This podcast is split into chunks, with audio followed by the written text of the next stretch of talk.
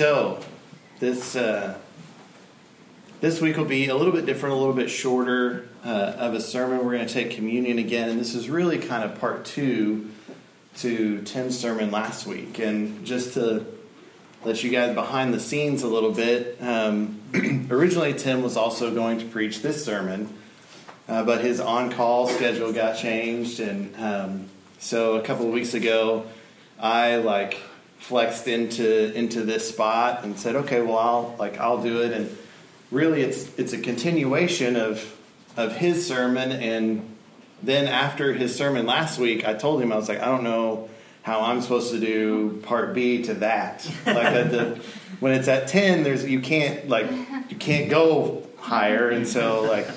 Um, so it'll just be different because I'm going to have to do it my way. Um, but last week we looked at the church, like overall, and what the church is supposed to be, and, and we studied in Acts, and uh, you'll recall we are in Acts chapter two, uh, verses 42 through 47. We'll be there again if you if you want to turn there and prepare for that.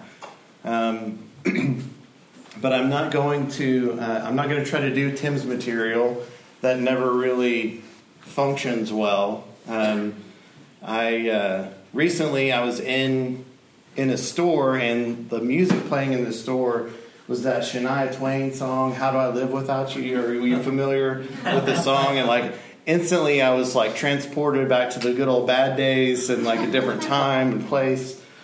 And uh, and I thought to myself as I like. I'm just going to kind of let you in on like my mind process and don't get too scared. Um, but I thought to myself, you know, like who, like who else could really deliver those words and not be weird and creepy? And I was like, even even really eloquent people, like if it was if it was Barack Obama, and he was like, "How do I live without you?" I want to know. Uh, how would I drink without you? If you ever go and it's creepy and weird, right? It's like it's weird. It's creepy and weird.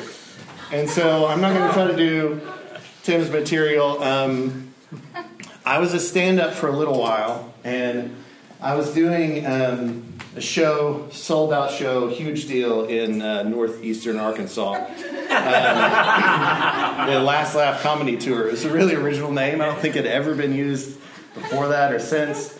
Um, but there was. Uh, at our first like we did so we did like it was like seven shows in like three days and so they were like two a day and we got to our third show which is our first show of the second day and you don't need to know the numbers that's not important.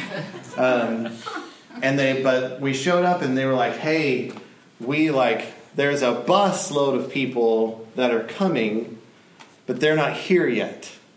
And they really like they're here to see the headliner and the bus like had some trouble and so they're going to be like 45 minutes late. But there's already a bunch of people here and so we need to start the show on time but we need to kind of stretch it so you guys need to like stretch out your material. Well that's kind of a tough ask. And so we were like okay well like what's stretch out mean and so like i was i was the mc so i went first and i did 10 minutes. And then i introduced the other comedians and like everyone else would go a little bit longer. And they're like, oh, if everybody just double, just double your time. So like, oh, so just go up there and talk twice as long as I originally planned. Yeah, perfect. So the second guy who went just started doing Jeff Foxworthy's material. Just straight up did Jeff Foxworthy's show, like word for word, line for line. And I didn't know that there were like cover band comedians, but uh, some people didn't catch on and they thought he was brilliant. Um, but I say that to say we're in the same like we're in the same scripture talking about the same things, but it'd be completely different. I'm not going to do Tim's material. So um, let's pray and we'll dive in. God, thank you for this day. Thank you for a family of believers that uh, we can come together and, and worship you. And um, I pray that as we open your word, you speak to us and just change us and, and make us different and uh, help us to be more like you. Uh, in your name I pray. Amen. Amen. So, um, as we dive into it, there's one thing that I want you to, to know and walk away with tonight. So, when you go to bed tonight, And when you wake up tomorrow, there's one thing that I want you, like this weekend, needs to stick with you.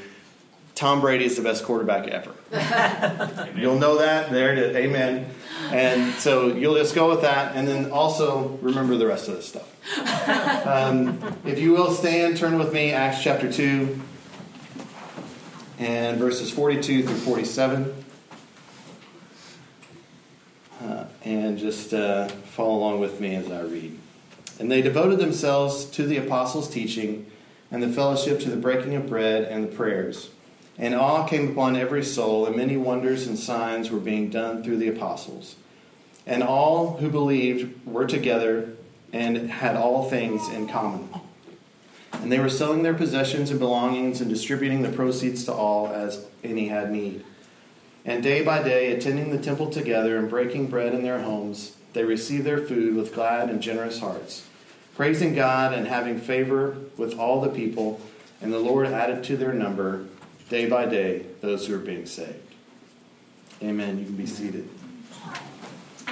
So, last week we talked about the church and and how, like what the church should be and how it should look as as an overarching church, like Big C Church, right? And tonight, I just want to talk a little bit about our church, Trinity Church, like where we are here. And, and to do that, I want to talk about like where we came from and, and then a little bit of, of where we're going. And so this all started out, the reason that we're here tonight all started um, because of a calling. And there was, there was a place where people felt God's calling to put a church. And they said there, there seems to be this area of our city where, where the gospel isn't necessarily being preached to a few people. Like there are good churches here that, that were here before we got here, but this need was felt and this, this calling was felt. And so it began with a calling and prayer and, and people who were faithful to follow that calling. And, and Park Cities Baptist put together and, and they followed that calling. And our first pastor, Stephen, he answered that call and, and he responded to that calling and planted a church here. And I remember when, uh, when I was first called here, was leading up to an Easter service, and Hillary and I had gone to a few other churches around Dallas and never really like, never really felt like anywhere was really a, a, good fit or that we were fitting in. And we went to um, Bolsa Mercado and had lunch, and there was a flyer for a church that was going to be starting, and it was going to start Easter Sunday at the Kessler. And so we thought, well, let's let's go to this church and we'll check it out. We'll see what it's all about. And so we go and, and we go to the Kessler, and the Easter service was great. And afterward, we kind of gave our information. We got an email like, "Hey, let us know next time you guys are going to meet, and we, you know, we want to come back, and so on and so forth." And the email we got was like, "Hey, like we're going to meet in a home on this day," and I was like, "That is weird to me," and like, what if I go and they're weird and what if, what if they see through me and they see that I'm weird, and then we'll like everyone will be weird and it'll be weird. I don't know if I want to do that, but uh, we pushed through and we went. And that first like that first time, I remember walking around and meeting. I remember meeting the Davises and meeting the Mellards and like having like seven conversations of like, hey, this is our this is our first time here. Yeah, us too. Uh, until we finally met the Bay Rings. They were like, hey, somebody has been, this is a real actual thing that's been going on because there's people here who were here before Easter. Um, but since then, like, just growing in the church and seeing it come along and, uh, and seeing people answer their call to come alongside the church and help build this church and um, seeing more and more families come and then seeing us begin to meet like publicly and like on it it was once a month right? And then we went to twice a month and and then we had uh, a location change right? Like we moved locations and we moved here uh, so that we could meet weekly. And we met really early in the morning and um, you know it was painful because they wouldn't let us have coffee, and, uh, and it was early. Um, so we went through that, and and I remember. then I remember Stephen getting called away, and um, it just so happened that that I was like I was preaching on the day that he was gonna that he was gonna announce that he was leaving, and I was I was in Mark chapter four and preaching through uh, the storm, and Jesus calls the disciples out onto the water, and there's a storm, and I thought, okay, there's this storm, and I know like because I'm so smart, I know what it is, and it's that Stephen is going to leave, and like we're going to have to like battle through this storm of him leaving, but like, you know, so I'm going to be really inspirational and teach about this storm. But I didn't see the real storm coming. And the real like the real pain and hurt that, that we would go through and that a lot of people through infertility and miscarriages and then Hillary and I with Hollis and all these things that would kind of happen all like all kind of around that, that area and these trials that, that we would go through. But those trials like made us who we are. Yeah. Right? And if you if you want to see miracles, and in this text it was like they were seeing miracles all the time. Well, we've seen miracles here, right? Yeah. How different are we as a body than we were in those beginning stages? in those beginning times when we were meeting once a month, like we're different now. God has done miracles and God has brought us to a place. And um, through that time came a, a shift in, in, leadership as Stephen got called away. We uh, felt like we need to go a new direction and, and not have a, a full time pastor. And there's nothing wrong with that. Like a, uh, we needed Stephen to be here and be full time to get things going. And if we continue to grow, like I, I believe that there will be a day when we need full time staff again, but but for right now, like all of our staff's bivocational, and I think there's something really cool about that because we don't have we don't have professional Christians. And again, not that there's anything wrong with like having a full time pastor. I'm not like bashing on that at all in any way, but it is something unique that we can hold on to here. Mm-hmm. That to say to do this, like we're all called to do it, and we're all called to do it together, and we all have a part to play, we all have a piece to, to, to pick up and run with. And, and we see it happen all the time. You know, about six months ago, probably more than that, seven, eight months ago, we changed our name, right? And uh, we went from Trinity Parish, because that confused a lot of people, to Trinity Church, and um, to simplify things. And and since then, like if you just look at just look at this fall and all all that has happened, and whether it be the parenting conference or the Liz Weiss concert or uh, Advent or the Bonton 5K or or this or that, we had Catherine Kirby who was here and she was awesome, and I hated to see her go, but she left, and the Mellards and the Glitzes stepped in and and have done awesome with with our kids, and uh, we had uh, at Christmas, we had the Tyler Street Tower uh, day where 60 people came and they heard the gospel from our kids. Mm-hmm. Like, how awesome was that? And you just see the stuff that God's doing, and He's doing it by, by people. And if you look at all those events, all of those events can be tied back to like one point person or another. And just people in the church willing to follow God's call and willing to step up and, and do what God's wanting them to do. And so that's really where we end is like six months. Okay, so where are we going? Where are we going to go?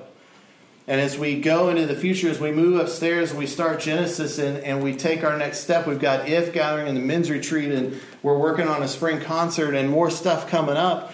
And God's going to take us places, and we have to be faithful to follow that calling to go there.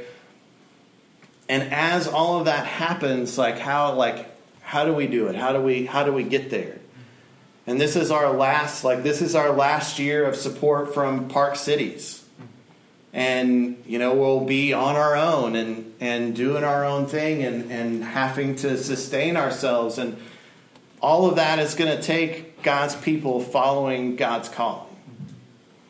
And I 100% believe that can happen. Yeah.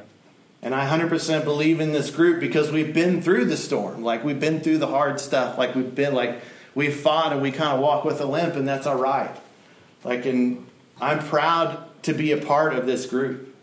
And I'm proud of, of where we're going to go and, and what God's going to do here. And, and I just look forward to seeing it.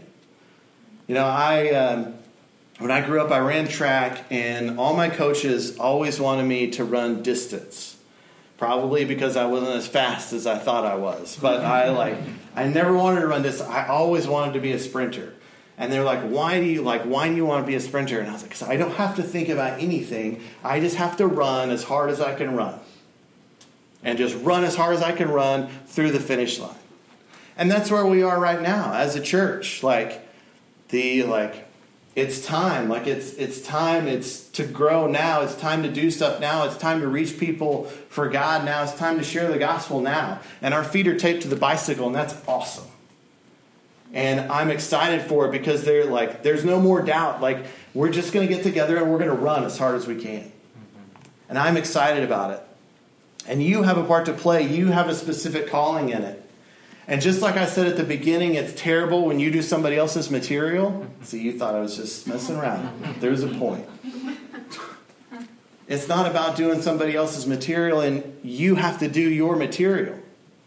And God has a calling for you, and if I try to step in and do the thing that God's calling you to do, I'm not going to do it as well as you do. There's going to be a void and there's going to be a hole there because it's the thing that God is calling you to do. And God's going to do his work. And God's going to bring about things in His time with His purpose. Just like our scripture said, God added to their number day by day those who are being saved. It wasn't their like it wasn't their doing or their schemes or, or any of that, but they were just faithful to do what God called them to do. So as we get ready to take communion, I just want you to ask yourself, like, what's God's calling for me? Where is God calling me? What, what is God calling me specifically to do? Tim says it all the time. You are called for a place and a time. And that's 100% true. So just seek God and say, Where, God, what are you calling me to do? And then just be faithful to follow Him in that and trust Him for the results. Because He's going to do it. We're going to take communion, and that is really us getting together and remembering what God did for us and remembering the real source of our calling and, and what it's all about, the center of it. And so, as we remember what He did, that really puts in perspective, or it should, like our willingness to do, right? So, remember what He did. Remember the, pi- the price that He paid so that we could be reconciled. And as we take communion, ask yourself, like, God, what are you calling me to do? So let's pray, we'll take communion, and we'll worship together. God, thank you for this day. Thank you um, that you do have a specific calling for us, that you've given us each skill sets that, uh, that nobody else has, that you put us in places and that you that we know people that nobody else knows that you want to reach with the gospel. God, I pray that you would give us boldness and that you would give us uh, energy and, and you would give us just the fire to, to do what you're calling us to do. In Jesus' name I pray. Amen.